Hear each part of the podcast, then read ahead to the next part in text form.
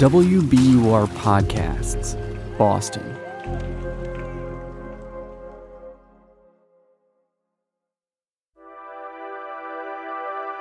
Amory, I feel like you and I have both discovered that we were both kind of working on the news, in the news, at the time that Aaron Swartz died in 2013. Yeah, it felt really close to home at the time because he had connections to MIT, he was a research fellow at Harvard. Yeah. And I was working on a, a daily local news show that covered, you know, the Boston area, but also Massachusetts. And I remember it being so sad the way any news like this is, but there was so much else packed into it because there was I don't know if it was politicized so much as just it was it was very chaotic and charged because the state attorney general had people thought that maybe she had played a role in in his um, suicide just that the, the pressure that he was under at the time contributed to it. So it was it was so sad and and complicated Swartz was a computer programmer and entrepreneur who also became really vocal and politically active around progressive causes online. He organized against the Stop Online Piracy Act, or SOPA, which had a lot of people thinking it would be bad for certain kinds of online innovation. But he was arrested in 2011 by police at MIT for what would become charges of breaking and entering, wire fraud, and violations of what is called the Computer Fraud and Abuse Act. Swartz was at the time advocating for making more academic research public and free to taxpayers. And what he was doing at MIT was connected with his activism on that front. The things Swartz contributed to in his 26 years of life is like a what's what of some of the most important tools on the internet and the web today. So, RSS feeds, aka how you get your podcasts. He helped build Reddit, Creative Commons. He was an influential member of the Wikimedia Foundation. And he also was really, really involved in conversations about um, just kind of how the internet worked in general. So on this week, um, we're thinking about Aaron because 10 years ago, um, he passed away. And Amory, you and I use the internet all the time, turns out. Mm-hmm. But neither of us are experts per se in Aaron, even though we have some context and some history and some knowledge of, of his work. So we wanted to talk to people who actually knew Aaron and his story better than we did. My name is Cindy Cohn, and I'm the executive director of the Electronic Frontier Foundation here in San Francisco, California. Cindy says the EFF is really focused on helping us navigate the digital world as individuals with rights our job, you know, essentially is to make sure that when you go online, your rights go with you. When I spoke to Cindy, it became clear how long she had known Aaron. I met Aaron uh, when he was a little boy. Really? And yeah, when um, I, you know, I think I met him before the U.S. Supreme Court argument in Grokster, but I very much remember uh, we were arguing. EFF was arguing a, a case in the U.S. Supreme Court uh, called Grokster, and it had to do with uh, copyright and how copyright was going to be handled in the digital world. And Aaron I, I mean, he was young enough that that there was an adult. I believe it was uh, his chaperone chaperoning him. yeah, he was a little too young, and he was hanging out in front of the Supreme Court the night before the oral argument in the long line. You know, the Supreme Court has a very small um, viewing area for the public, and Aaron, along with a couple of other people who uh, worked with the EFF, were were waiting so that they could get one of the few slots. That's one of my early strong Wow. impressions of him. Of course, you know, we became friends, and he was involved for very long time, such that he was he wasn't a little boy anymore. Of course, by the by the end of his his life, but Yeah. um, my memory of Aaron is basically showing up at the EFF offices pretty regularly to tell me th- more things that we should be doing. Another person who came to know Aaron Swartz and his work very well is a documentarian. My name is Brian Knappenberger. I am a documentary um, filmmaker uh, in Los Angeles, California. And you're com- coming to us from your downtown LA spot. We're coming to you straight from downtown LA. Back in the early 2010s, Brian was working on a film about the hacktivist collective Anonymous. The movie was called We Are Legion. Uh, and Anonymous, you know, is of course known for hacking organizations like the Church of Scientology and vice presidential candidate Sarah Palin's email and also supporting pro democratic movements like the Green Movement in Iran and the Arab Spring. We stand for freedom of speech, the power of the people, the ability for them to protest against the government, no censorship, especially online, but also in real life. It's a one voice. It's, Put simply, Brian was focused on how people online were making a big impact on the world. And I'd heard about Aaron Swartz um, during that time and maybe a little bit before, and I knew a lot of people that knew Aaron. Brian and Aaron had some friends in common, including a woman named Quinn Norton. I hadn't met him, but I was aware of what happened. I remember when he was first arrested um, at uh, at MIT for downloading um, this uh, sort of uh, research knowledge. I remember when he was first arrested. I remember those headlines. I remember thinking, "What's going on with Aaron? What is he doing? What was what was going on there? What was he trying to do?" You know, when he died, there was there was quite a um, uh, you know, there's quite an outpouring of emotion and, and grief. Uh, it's one of the first times I really saw the internet and the early kind of internet, you know, communities just really mourn somebody, and I and I understood it, and I was there with them, and I and I wanted to understand what happened to this kind of visionary person. I'm Ben Brock Johnson. I'm Amory Sievertson, and you're listening to Endless Thread, coming to you from WBUR, Boston's NPR station. On January 11th, 2013, five days after he was charged with a number of crimes related to computer work that he was doing, Aaron Swartz was found dead in his apartment. He was 26 years old. Today on the show, 10 years after Aaron's death, we wanted to remember him and his work with a few of the people who came to know him well. Brian has made a number of documentary films and series for Netflix. One of his best known is The Internet's Own Boy, the story of Aaron Swartz, which he began working on a week after Aaron died. You know, it's easy sometimes to feel like you're powerless, like when you come out in the streets and you march and you yell and nobody hears you. But I'm here to tell you today, you are powerful. You can stop As a journalist turned documentarian, Brian says he's focused on what journalists do best you know, I like to go after powerful people who are doing bad things. Um, as they say, uh, comfort the afflicted and afflict the comfortable.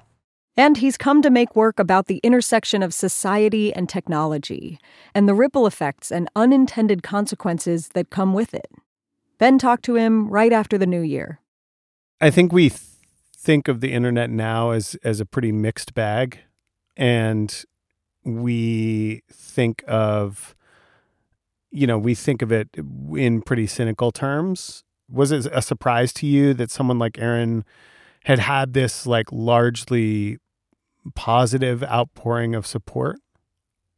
Uh, yeah. I mean, when when you think about, yeah, we do have a cynical view of the internet now. I think when I, you know, if you were to kind of rewind to early 2000s, I was, I guess, what you'd call a techno utopian. You know, I kind of believed in the power of the internet and I believed in you know the ability of the internet to you know that that information could be you know medical uh, it could be medical breakthroughs there could be toppling of dictators there could be all, all sorts of things and and and there was a slow understanding um, that there was also a dark side to it and Aaron was um, Aaron was right in the middle of that conversation um, I, I mean and an early uh, very insightful participant in that conversation. I mean, he he was he was really talented in two key ways. He was this uh, initially this kind of Silicon Valley type company building tech visionary.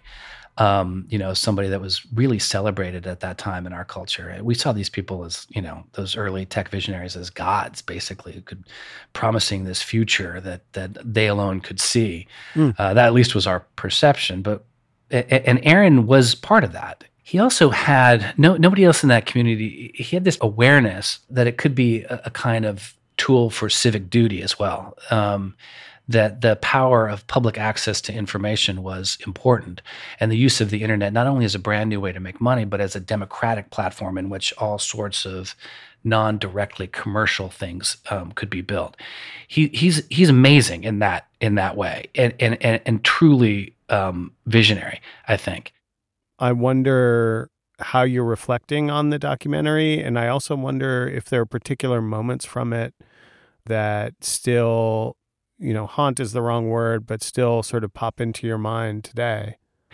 Um, I mean, we found an extraordinary clip at one point where Aaron is saying that if the Constitution were written today, that instead of post offices written into it, there would be ISPs.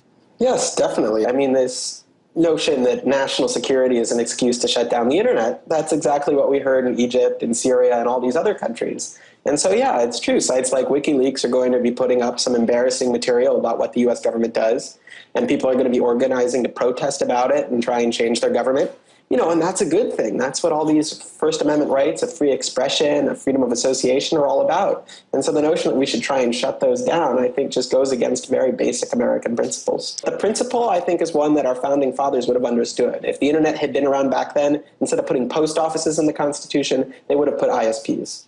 That's it, right? How, mm. how do we look at the internet not just as a market or a path to cashing in quickly, but deeper as a kind of critical um, structure, sort of like the post office or the, um, the freeway system or the original notion of um, something like the state college system in America. These are baseline things that, at their best, help everybody equally, right? In which society as a whole is made stronger. The internet, at its best, um, can be that same level public playing field. That's what Aaron understood. And it's very rare. Um, that's extremely, extremely rare. Cars, the world's richest man, is now promising a Twitter makeover, renaming his own account Chief Twit and proclaiming the bird is freed. Elon Musk. But then you, but you fast forward now, and what is what is internet? What is you know? I don't know how how deep you want to get into what Twitter is now, or if you even if you even understand it. But it's clearly been co-opted by the worst, most tro- profit-driven elements in our society and yeah. it's an extremely powerful tool for disinformation. And who are these other people that were around at that time?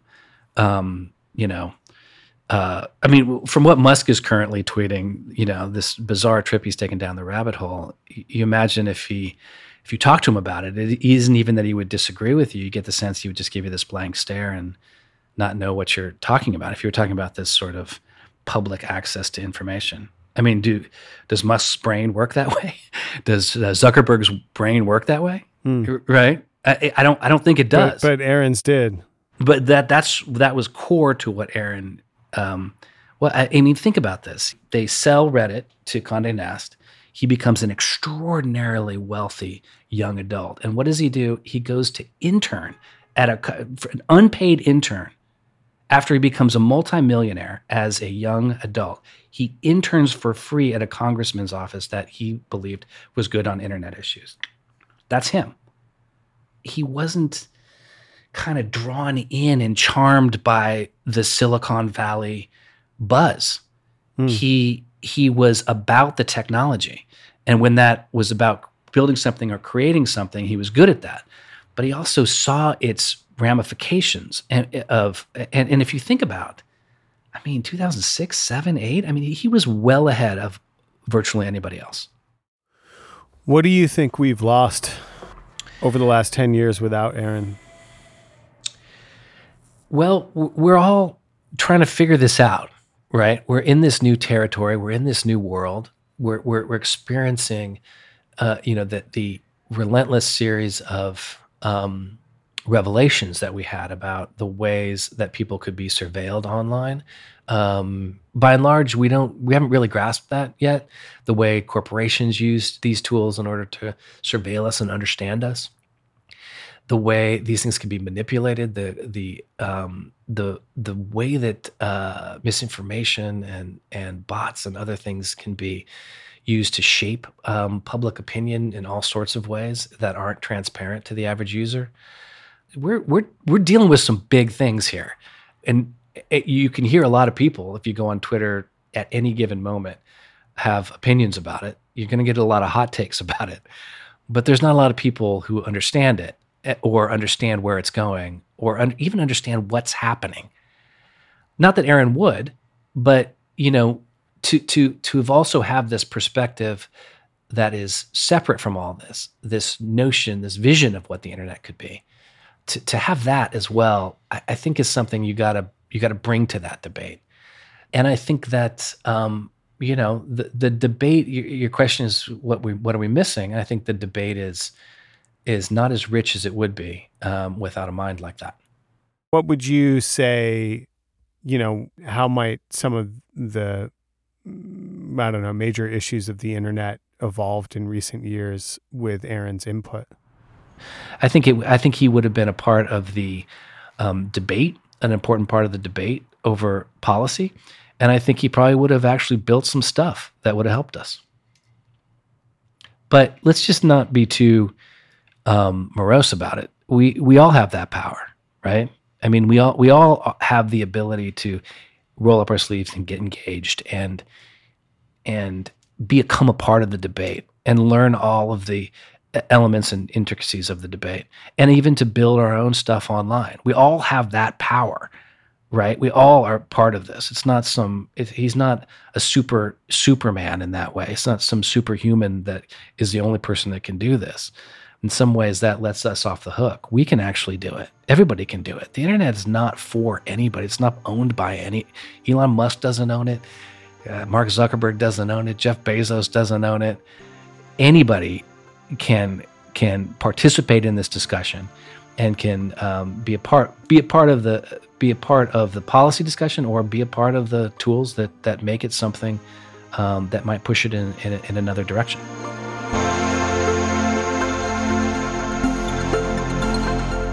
I mean, there's no way of getting around the fact that this that it's that it, that, that it's sad that it's sad to have uh, have lost a mind like Aaron's, the way that it was, the the way that we lost it. But uh, I, I, do hope that there's some um, some power to to what he represented, and that it's accessible.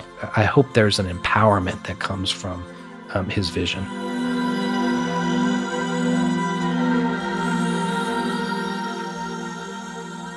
That was documentary filmmaker Brian Knappenberger.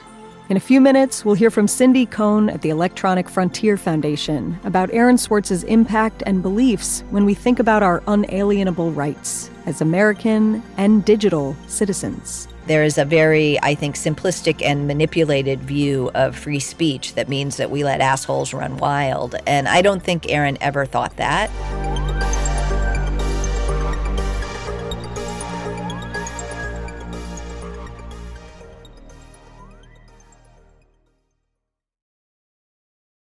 The world's clean energy future relies on ancient elements still in the ground. Without mining, there will not be a clean energy transition. But pulling them out of the ground comes at an environmental and human cost. Mining is intrusive, but the results are the building blocks for products that we use every single day. I'm Meghna Chakrabarti. Join me on point for Elements of Energy Mining for a Green Future. Five special episodes. Listen and follow On Point wherever you get your podcasts.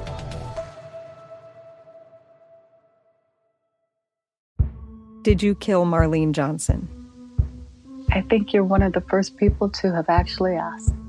From WBUR and ZSP Media, this is Beyond All Repair, a new podcast about an unsolved murder that will leave you questioning everything. Somebody should be in jail for murdering my sister. A woman who's never been believed. As long as they think I have done this, then they're not looking for who actually did this. And that's what makes it a cold case. No, it's a botched case. And a search for the truth, once and for all. Wow, it just gets more interesting.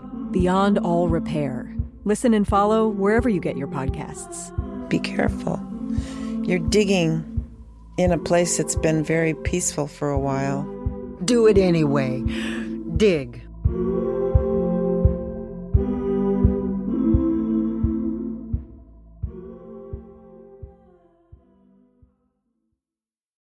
As we talked about earlier, someone who's known Aaron and tried to preserve his memory and some of his work is Cindy Cohn, the director of the Electronic Frontier Foundation.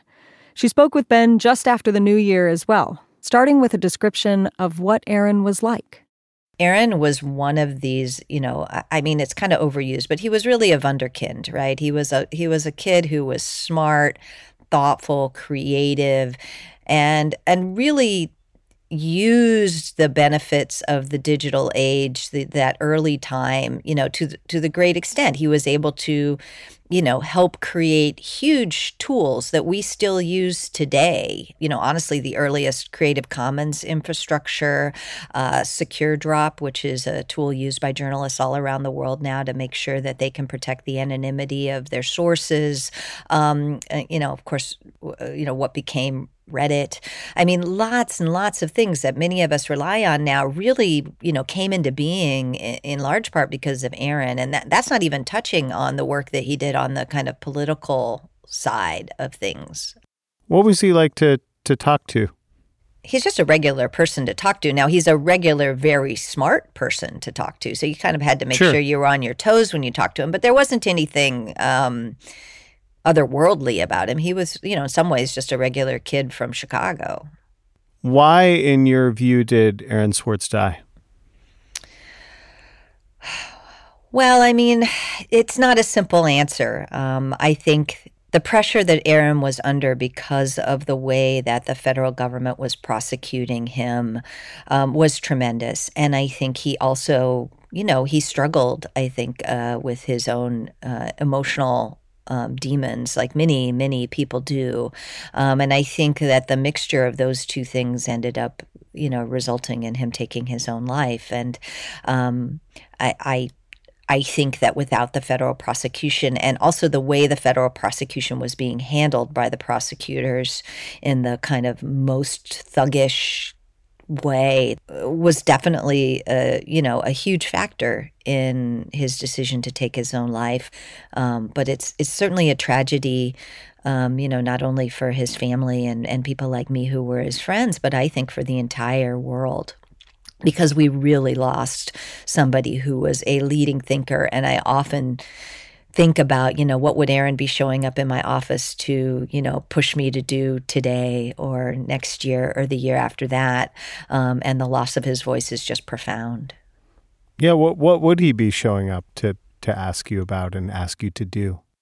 I mean, I'm sure that Aaron would be working to do the to push towards the things that he believes that we should have an internet that isn't the world's greatest surveillance machine.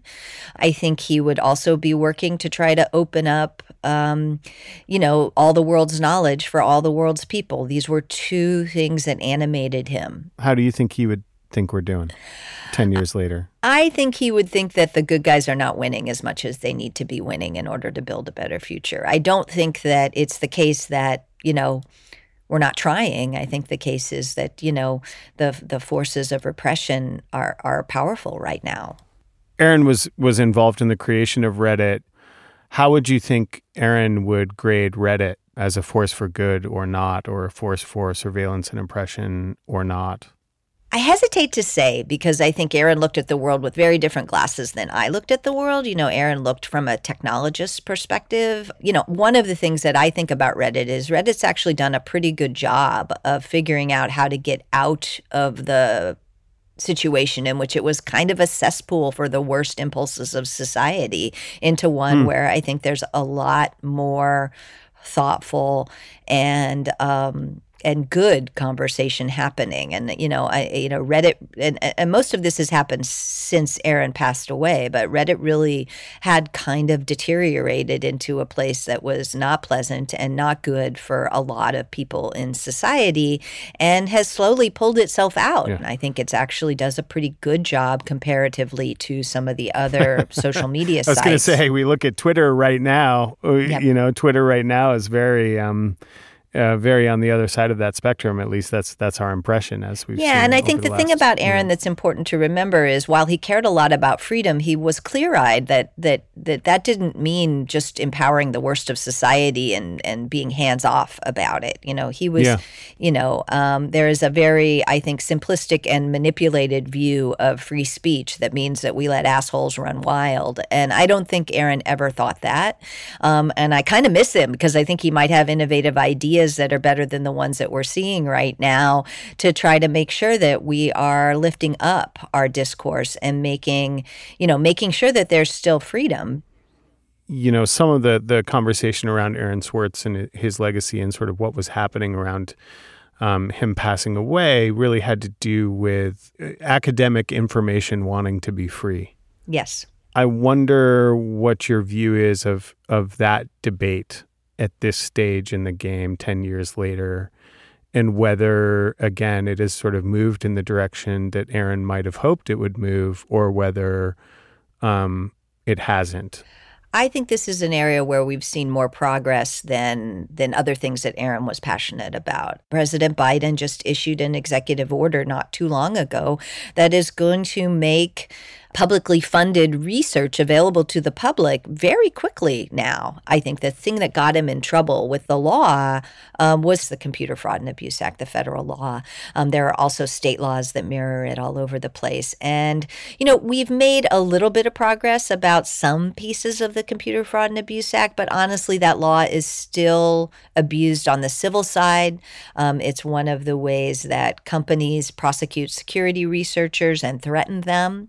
Um, um, and then, of course, for Aaron, it was actually on the criminal side. And we haven't made a lot of progress in you know, really recognizing that the punishments are outsized. Is it sort of like a, almost like a war on drugs thing? You know what I mean? Like, is it, does it come from a place of like, hackers bad, we must crush the hackers? Is, do, I, do you know I, what I mean? I think a little bit. I think there is a lot, still a lot of misunderstanding about how people use computers and how computers really work in our world. I mean, the Computer Fraud and Abuse Act is based on the idea that anytime you're on somebody else's computer, you know, you have to have their permission. But, you know, the internet, like we're on other people's computers all day long. You and yeah, I. that's where all my stuff is. It's all on other people's computers. on about a dozen other people's computers, right? It's not just the the Yeah. computer that's recording our conversation. It's all the ones along the way. And so this is what I when I say that I miss Aaron, I, I think that that problem wasn't central when we had Aaron. It's central now, and I miss him because I think he would help us try to figure out ways out of it.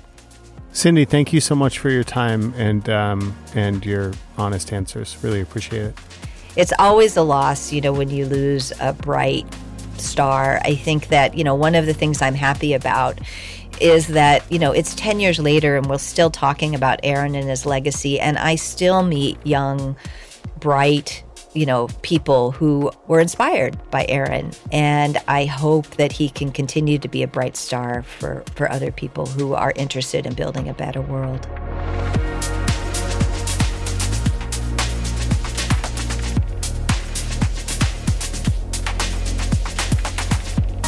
So, Amory, I had somebody uh, close to me die recently, and uh, it was a surprise, and it was very sad. And one of the things that I'm thinking about after hearing from Brian and Cindy is something that I heard at the funeral for that person, which was somebody got up and spoke and talked about this idea of carrying forward someone's legacy, even if they have left um, or after they have left. And this idea that um, when you're inspired by somebody and their work and the way that they live in the world and the things that they care about, and they die before they should die, quote unquote, um, you know, the responsibility that the people who are left have to live in ways that that person would have supported. And I guess I think about that when I'm thinking about Aaron Swartz, this, you know, this person who had such an impact on the way that we can live online today and the things that he cared about and um, the things that I think a lot of us potentially could and should care about as we move and work more and more on the internet.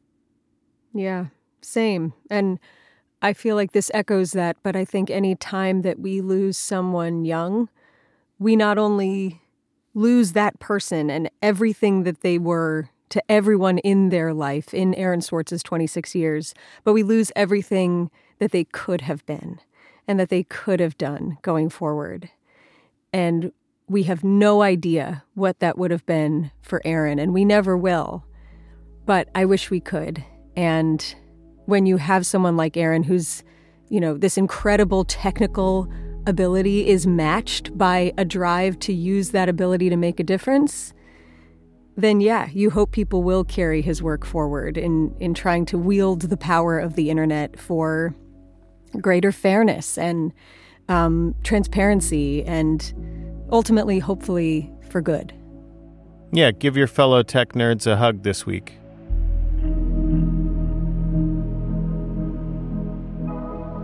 We're going to give the last word today to Aaron Swartz himself.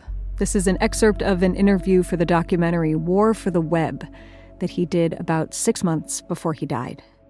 There's sort of these two polarizing perspectives, right? Everything is great. The internet has created all this freedom and liberty, and everything's going to be fantastic. Or everything is terrible. The internet has created all these tools for cracking down and spying and you know controlling what we say. And I think both are true, right? The internet has done both. And both are kind of amazing and astonishing. And which one will win out in the long run is up to us. It doesn't make sense to say, oh, one is doing better than the other. You know, they're both true. And it's up to us which ones we emphasize and which ones we take advantage of because they're both there and they're both always going to be there.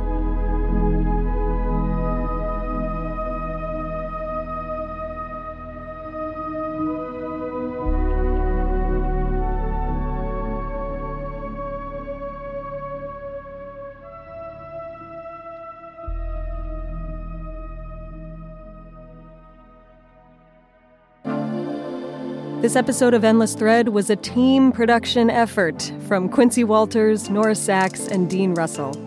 Mix and sound design by Paul Vaitkus. It was co hosted by me, Amory Sievertson. And me, Ben Brock Johnson. The rest of our team is Emily Jankowski, Matt Reed, and Grace Tatter. You can learn lots more about the work of the Electronic Frontier Foundation at EFF.org. And you can find Brian's latest work in the web of make believe Death, Lies, and the Internet, streaming on Netflix. Our show is about the blurred lines between online communities and taking action in the real world to build the internet you believe can and should exist. If you've got an unsolved mystery, an untold history, or another story from the internet that you want us to tell, hit us up. Endless thread at WBUR.org.